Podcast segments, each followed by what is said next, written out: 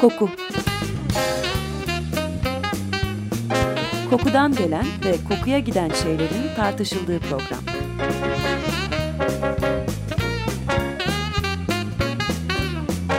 Hazırlayan ve sunan Vedat Ozan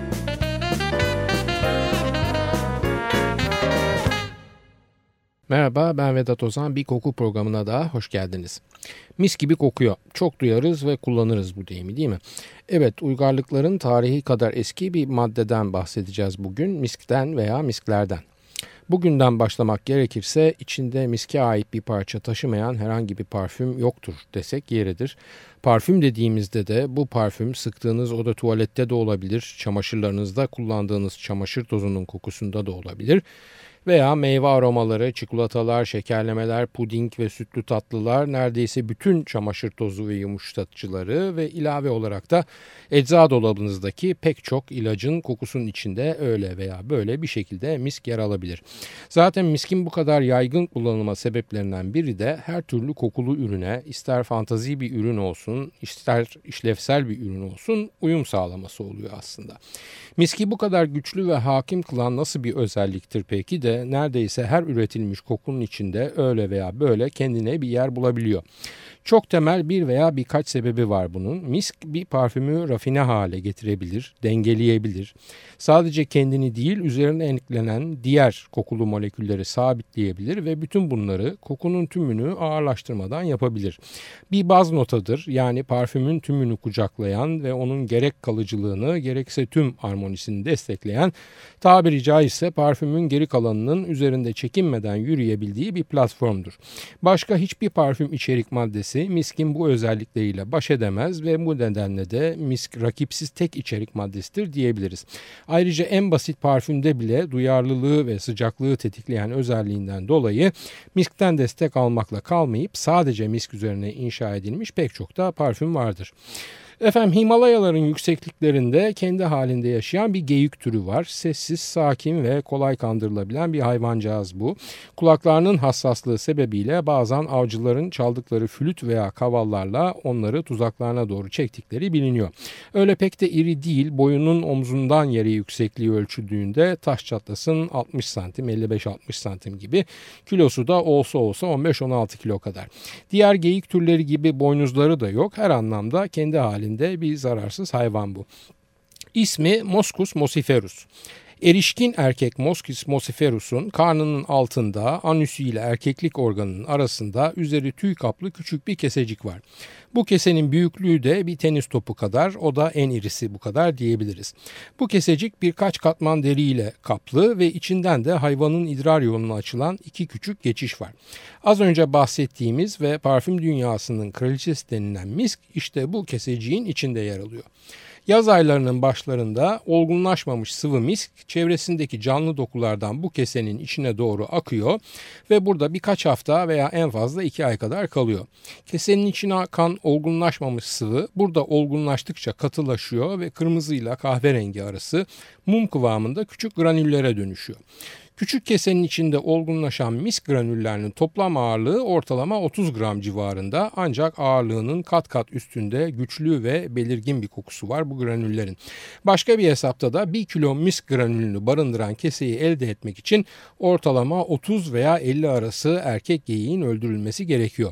Sonbahardan hemen önce olgunlaşması tamamlanan mis granülleri Moscus mosiferus'un idrarıyla karışarak vücudunun dışına çıkmaya başlıyor. Kokulu idrar geyiğin hem alanını belirlemesine hem de dişilerine çiftleşme sinyallerini vermesine yarıyor. Sadece sonbaharın başında değil zaman zaman kış ortasında bile geyiğin gezindiği kar üzerinde kokulu kırmızı idrar izleri bıraktığına rastlanabiliyor. Yüzlerce hatta binlerce yıldır insanlar bu geyiği avlıyor ve tuzağa düşürdükten sonra bıçakla yararak bu keseyi vücudundan çıkarıyor. Hayvan ölmeden de bu kesenin çıkarılması zor olmasına rağmen aslında mümkün. Ancak çoğu zaman buna itibar edilmiyor ve hayvanın telef olması pahasına kesesi avcılarca alınıyor. Zaten kurulan tuzaklar da öldürücü tuzaklar ve yakalanmış hayvana ulaşıldığında zaten hayvan çoktan ruhunu teslim etmiş oluyor. Bir diğer noktada tuzakların elbette erkek ve dişiyi ayıramaması ve ne çıkarsa bahtına kabilinden genç yaşlı dişi erkek demeden bütün Moskus Mosiferusları hedeflemesi. Aslında az önce dediğim gibi misk kesesi sadece olgun erkek geyikte var ve diğer ölen hayvanlar ticari olarak da bir işe yaramıyorlar. Ticari olarak işe yaramıyor derken misk için tanımlanan fantastik bir fiyat var. O da ağırlığının iki misli altın ettiği şeklinde. Tahmin edebileceğiniz gibi bu vahşi uygulamalar sonucunda bugün Moskus Mosiferus'un nesli artık neredeyse tükenmek üzere ve bir zamanların sürülerinden sadece adet anlamında örnekler kalmış durumda. Himalaya ve çevresinde Moskus Mosiferus avlamak elbette artık yasaklanmış durumda. Ancak mesela Moğolistan'da geyik avı 1953 yılından beri yasak olmasına rağmen 1996 ile 2001 arasında yıllık 2000 erkek geyiğe eşdeğer misk kesesinin pazara düştüğü biliniyor. Rusya'da bir görgü şahidinin ifadesiyle kilometre kareye 500 veya 600 tuzak düşen bölgelere rastlanmış. Demin dediğim gibi kurşun adres sormaz misali dişi erkek genç yaşlı demeden bu tuzaklara yakalandıkları için misk bezesi taşıyan olgun erkek geyiğe rastlamak maksadıyla ortalama 5 veya 6 geyiğin telef olması gerekiyor. Gene Rusya Rusya'da 90'lı yılların başında yıl başına 60 e, bin geyiğe eşdeğer misk kesesinin pazara düştüğü de bir başka söylenti. Miskten sadece parfümlerde değil geleneksel Çin tıbbında da yararlanıldığı için müşterisi her halükarda hazır olan bir mal misk mezesi. Aslında öldürülen geyiklerden elde edilen misk keselerinin sadece bir kısmı parfüm için kullanılıyor. Gerisi ise 5000 senelik geleneksel Çin ve Kore ilaçlarında kullanılmak üzere bir kenara ayrılıyor. İçinde misk kullanılan Çin ve Kore geleneksel ilaç reçetelerinin sayısının 400'ün üzerinde olduğu tahmin ediliyor. Doğal miske genelde Tonkin miski deniyor. Zira en iyi miskin Tibet'le Çin'deki bu Tonkin bölgesinden geldiğine inanılıyor. Misk granülleri kesecik yarılarak çıkarıldıktan sonra güneşin altında veya kızgın taşlar üzerinde kurutuluyor veya direkt olarak sıcak yağın içine atılıyor. Ortaya çıkan siyah tanecikler de kuruyaraktan ortaya çıkan siyah tanecikler de alkol içinde bekletilerek tincture dediğimiz eriyik veya tentür ortaya çıkıyor. Lüzumsuz kısa bir bilgi vereyim. İçine konulan ve genelde uçucu olmayan maddenin özelliklerinin içinde uzun süre bekletildiği alkole aktarılması olarak tanımlayabileceğimiz bir işlem bu eriyik elde etme işlemi veya tincture veya tentür işlemi ki buna alkol ekstrasyonu da diyebiliyoruz. Günlük hayatta da böyle eriyik veya tentürleri çok kullanıyoruz. Mesela dezenfektan olarak kullandığımız iodin eriği veya bildiğimiz ismiyle tentür diyot. Dönelim miske gene. Miskin saf haldeki koku profili oldukça itici hatta dışkıyla çevrelenmiş idrar kokusu gibi tanımlanabiliyor. Hatta avcılar hayvanın gövdesinden çıkardıkları misk bezesini yararken ağız ve burunlarını maskeyle kapatıyorlar ki o feciyi kokuyu almasınlar. Misk ancak seyrelmeye başladığında misk neden misktir anlamak kabil olur. Çünkü seyreldikçe o itici koku nefis ve çekici bir kokuya dönüşür. Yani seyreltilmemiş hali asla kullanılmaz ve seyrelmiş hali de gerçekten eşsiz bir koku olur da diyebiliriz kısaca. Kullanımının başlangıcı da çok eski demiştim. İçten sıcak insan cildinde neredeyse onunla beraber yaşayan ve onu ısıtan kokusuyla miskin çok eski zamanlarda Çin'de derebeylerinin veya savaş ağalarının yani sistem içinde önde gelen kişilerin metreslerine yiyeceklerinin içine karıştırılarak yedirildiği ve bu yolla da sevişme anında oluşan terin içinde ayrı ve kuvvetli bir afrodizyak katkı olarak cinsel çekimi sürekli kıldığı bugüne aktarılan bir başka tarihi enstantane.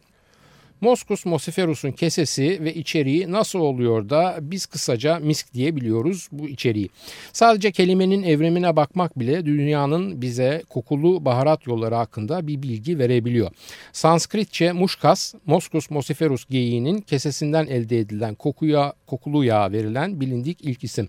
Hayvanın hangi bölgesinden alındığına da referans olması için olsa gerek muşkas Sanskritçe'de testis demek.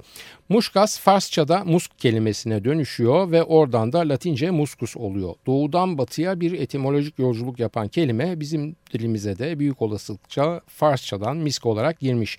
Doğudan batıya yolculuk derken birkaç ay önce bir yayında bahsettiğimiz İngiliz Doğu Hindistan şirketine de kısaca değinmeden geçmek olmayacak. Doğu ile batı arasındaki ticaretin neredeyse 200 yıl boyunca hakimi olan bu şirket güçlü, hakim ve bulaşıcı kokusundan ötürü kargo olarak çay taşıyan gemilerine misk yüklenmesini yasaklaması ile de biliniyor. Bergamot aromalı çaya niyetlenip misk aromalı ve hayvansı notalar taşıyan bir çay türü içmeyi belli ki en azından o dönem için öngörmemiş şirketin İngiliz yöneticileri. Bu nedenle eğer Hindistan'dan İngiltere'ye doğru yola çıkan gemilerde çay varsa miskin zerresi bile yük olarak kabul edilmiyor. Doğuya dönelim. Hz. Muhammed'in bütün kokular içinde en özel yeri gülle beraber miske vermesi İslam kültürü içinde ona sahiplenilmiş özel bir anlam kazandırıyor. Modern jargonla İslam dininin kurumsal marka kokusu diye de tanımlayabileceğimiz misk, vaat edilen öbür dünya yani cennetteki hurilerin vücudunu oluşturan madde olmakla kalmayıp aynı zamanda safranla birleşerek cennetin toprağını da tarif edebiliyor. Bütün bunlardan hareketle ve kokusunun uzun süre dayanan kalıcı gücünden de istifade ederek Tebriz ve Diyarbakır'da örnekleri görülebileceği şekilde İslam'ın ilk zamanlarında camiler inşa edilirken inşaatın harcına misk granülleri katılabiliyor. Cennete gönderme yapan kokunun o cenneti vaat eden inanışın mabedinde kullanılmasındaki ince mantığa kısmet olursa önümüzdeki programlarda ele alacağımız bir marka bileşeni olarak koku kullanımı bölümlerinde tekrar değineceğiz. Bugün için sadece artık pazarlama dünyasında duyusal pazarlama veya sensory marketing diye bir kavram var ve kokunun bilinçli kullanımı da bu yeni ve birden fazla duyuya hitap eden pazarlama anlayışının en önemli ayağı diyelim ve burada kısa bir kahve ve müzik arası verelim. Carol Fran ve Clarence Holliman'dan dinliyoruz Door Poppin'.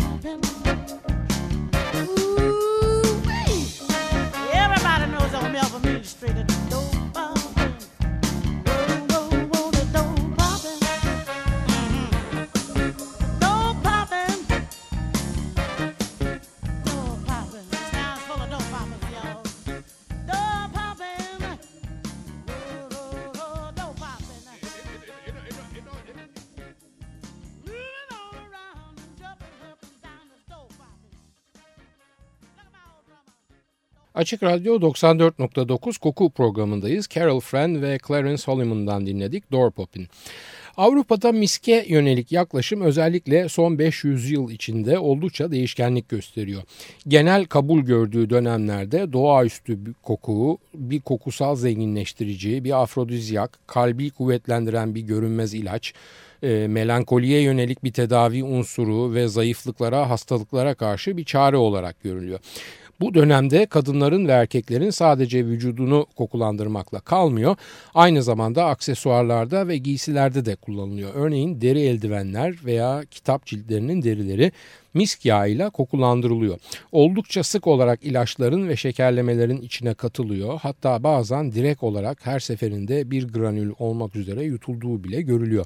Şekerlemenin içine katılıyor derken tavuk göğsünden kazandibi yapılırken Osmanlı mutfağında da tarifin içine misk ve amber katılmakta olduğunu küçük bir tekrar bilgisi olarak gene vereyim. Diğer zamanlarda yani genel kabul değil bilakis genel red gördüğü zamanlarda da değişen alışkanlıkların kurbanı oluyor ve temiz olmayan, ahlaksız olan, alışkanlık yapan hatta erkeklerde karın ağrısına veya kadınlarda ruhsal bozukluklara yol açtığına inanılarak zehirli olan diye tanımlanabiliyor. Miskin itibardan düştüğü dönemlerde ona ilişkin tanımlar da elbette itibarsız tanımlar oluyorlar. Böyle zamanlarda misk kokusunu tarif etmek için ilişki sonrası jenital bölge kokusu, Caligula'nın yatağı, testislerin kokusu veya bir haftadır su yüzü görmemiş deve sürücüsünün koltuk altı kokusu gibi aşağılayıcı tanımlar misk muhaliflerine ürünlerinin imdadına yetişiyor. Tam da bu tanımları verdikten sonra bugün itibariyle içinde en fazla mis kullanılan ürünlerin temizlikle ilgili işlevsel ürünler yani çamaşır tozları veya sıvı temizleyiciler olduğunu bir kez daha hatırlatmak isterim. Casanova'nın çapkınlık peşinde koşarken yaşlı bir kontesin teninde duyduğu mis kokusuyla bayıldığı ve bu dönemde mis kokusunun eşcinseller ve fahişelerle özdeşleştirildiği de bir başka gerçek tarihin sayfalarına baktığımızda. 17. yüzyılda dönemin ünlü sosyaliti Madame de Sevigné çevresindekilere miskle kokulandırılmış eldivenlerden ve bunlara yönelik bir alışkanlık oluşturmalarından özellikle uzak durmalarını öneriyor. Zira ona göre Fransa Kralı 6. Henry misk koklamak suretiyle zehirlenmiş ve ölmüştür. Madame de Sevigné biliyorsunuz kızına yazdığı mektuplarla meşhur ve bu mektupların birinde de Vatel'in yani sarayın o eşsiz ve gururlu aşçısının e, krem şantinin mucidinin neden ve nasıl intihar ettiğini kızına anlatır ki bu hikayede daha sonra Gerard Depardieu'nun başrolünü oynadığı bir filme de konu olmuştur. İlk bölümde misk geyiğinden ve miskin doğu ve batıdaki farklı algılanmalarından bahsetmiştik. Biraz daha hareketlenmek adına aşk, ilişki, intikam gibi sansasyonel olabilecek başlıkları araladığımızda da karşımıza Napolyon ve Josephine çıkıyor. Bildiğiniz gibi Napolyon özellikle taze ve hafif kokulara düşkünlüğüyle tanınmış bir imparator ancak rivayet olunuyor ki Napolyon'u aslında güzel kokular ve parfüm kültürüyle tanıştıran Josephine. Josephine'in teşvikiyle kolonya sürmeye ve kokulu yağlarla beslenmiş banyolar yapmaya başlayan Napolyon'un en sevdiği kokular narenciyeler. Narenciyelerin aromatik bitkilerle ürünlerle desteklenmiş hali de diyeceğimiz kolonyaya da düşkünlüğü böyle başlıyor. O dönemde bu kolonyaları saraya temin eden iki kaynak var. Ya Ubigan parfümevi ve onun limonlu portakal çiçekli hidrosolleri ya da Giampaolo Feminis'in Aqua Admirabilis'i. Ee, İmparator bunları savaş zamanı cephede geçirdiği zaman dahil her yerde başından aşağı boca etmeyi çok seviyor ve yetmezmiş gibi bir de banyo suyuna döküp seyrelmiş haliyle vücudunu kokulandırıyor. Öte yandan Josephine'e baktığımızda ise daha oryantal kokulardan tarçın, vanilya ve elbette miskten hoşlanan bir kadınla karşılaşıyoruz. Bu programa konu olmasından da tahmin edebileceğiniz gibi Josephine bu parfümler ne kadar fazla misk kokarsa o kadar daha hoşlanıyor ve kendini çekici hissediyor. 1795 yılında Grasse kentinde ürettiği kokulu eldivenleriyle tanınan Jean-François Rans şirketini eldiven kokulandırmasından ayrı olarak parfüm de üretmek üzere yeniden organize ediyor. Aynı zamanda Napolyon'un da hayranı olan parfümör hayran olduğu imparatorunu onurlandırmak için sadece ona özel bir parfüm yapmaya karar veriyor ve Vainqueur yani Muzaffer veya Fatih isimli bir parfüm yaparak saraya gönderiyor. Parfüm tam Napolyon'un sevdiği tarzda hafif taze ve narenceli bir parfüm. O tip hafif kokulara pek rağbet etmeyen ve aslında bir gül hastası olan Josephine bile kokuyu eşinin üzerinde çok seviyor ve kendisi için de bir parfüm rica ediyor Jean-François Rans'tan. Bilginiz için Josephine'in ismi aslında gerçekten Josephine olmasına rağmen hep Rose yani Gül diye geçiyor. Napolyon'la beraber olmaya başlayana kadar ve çevresinde de Josephine diye adlandırılması Napolyon'dan sonra gerçekleşiyor. Çünkü Napolyon ne Gül'ün kendisinden ne de isim olarak kullanılmasından yani Rose'dan hiç hoşlanmıyor. Neyse Rans'ta bu kez de L'Imperatrice yani İmparatoriçe isimli bir parfüm yapıyor ve Sevr porseleninden şık bir muhafaza içinde İmparatoriçe'ye teslim ediyor. Büyük bir aşk yaşadıkları konusunda popüler tarihin hemfikir olduğu bu ikili çok ilginç bir başka hamle daha yapıyorlar bundan sonra. Napolyon Rans'tan kendisine yapmış olduğu La Vainqueur'ün formülünü biraz hafifletmesini ve Josephine'in kokusunu tamamlayacak bir şekilde yeniden düzenlemesini istiyor. Yani öyle iki parfüm olacak ki imparator ve imparatoriçenin ellerinde bu parfümler tek tek süründüklerinde kendi kişiliklerini yansıtacak. İkisi bir araya geldiklerinde ise parfümlerin notaları birbirine karışarak neredeyse evliliklerinin kurumsal kokusu gibi yeni bir parfüm ve sinerji oluşturacaklar. Elbette bunun için parfümlerin tek başlarına mükemmel olmaları yetmiyor ve birbirlerine mükemmel de bir uyum sağlamaları gerekiyor. Yani kısaca Napolyon'un ikisiyle Josephine'in ikisi toplanacak ve sonuç olarak ortaya aşkın beşi çıkacak. Rans her iki parfümü de ufak düzeltmelerle birbirine uyumlu hale getiriyor ve bu evliliğin kokulu eşlikçisi bütün sarayın beğenisini kazanıyor. O kadar beğeniliyor ki bütün asiller bu parfümlerin aynısından edinmek istiyorlar ancak karşılarında imparator olmuş devasa bir ego Napolyon'un egosu var ve Napolyon Rans'ın bu parfümü kendilerinden başkası için üretmesini yasaklıyor. Üstelik hemen o an için değil Josephine'le olan aşkını ölümsüzleştirmek için tam 200 yıl süreli ve yazılı olarak kayda geçmiş bir yasak oluyor bu. Merak edenler için söyleyeyim Rans Parfümevi 1805 yılında Fransa'dan İtalya'ya taşındı Milano'ya ve geçtiğimiz yıllarda Le Vainqueur ve L'Imperatrice'i yeniden çıkardılar. 50 mililitresi 80 dolar. Artık yasak bitsin diye mi bu kadar beklediler yoksa ticari çalkantılar içinde böyle bir reprodüksiyonun lansmanını yapmak ancak 200 sene sonrasına mı denk geldi onu tabii bilemiyorum. Şimdi gelelim bu aşkın acı sonuna ve Rondo'nun kremasına. Efendim biliyorsunuz 1802 yılında Napolyon hayat boyu olmak kaydıyla Fransa'ya konsül olur. 1804 yılında da Papa 7. Pius tarafından eşiyle beraber taşlandırılır.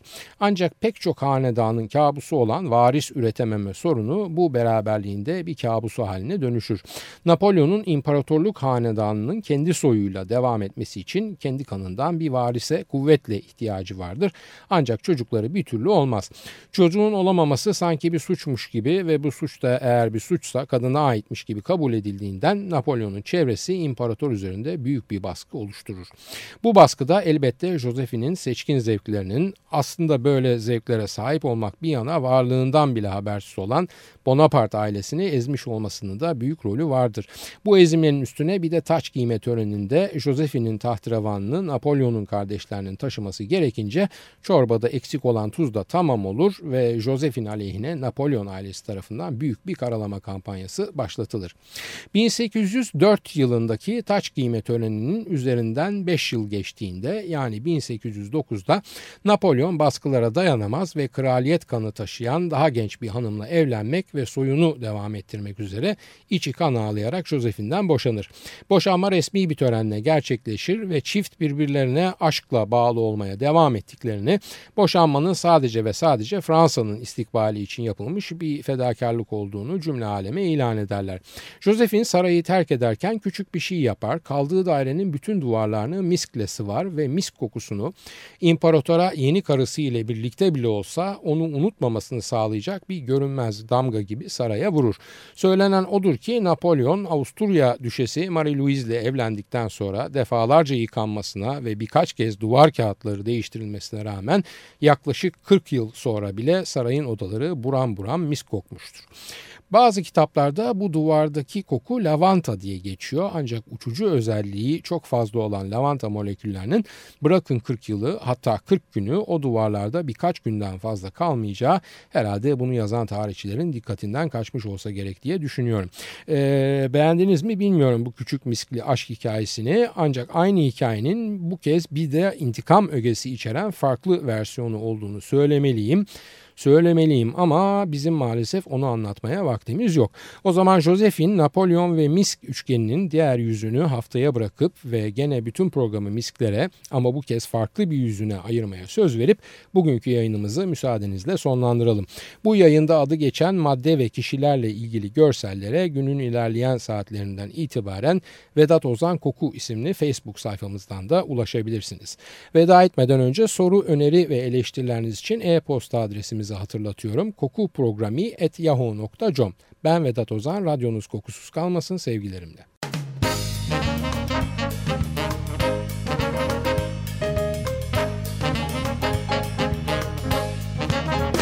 Koku Kokudan gelen ve kokuya giden şeylerin tartışıldığı program.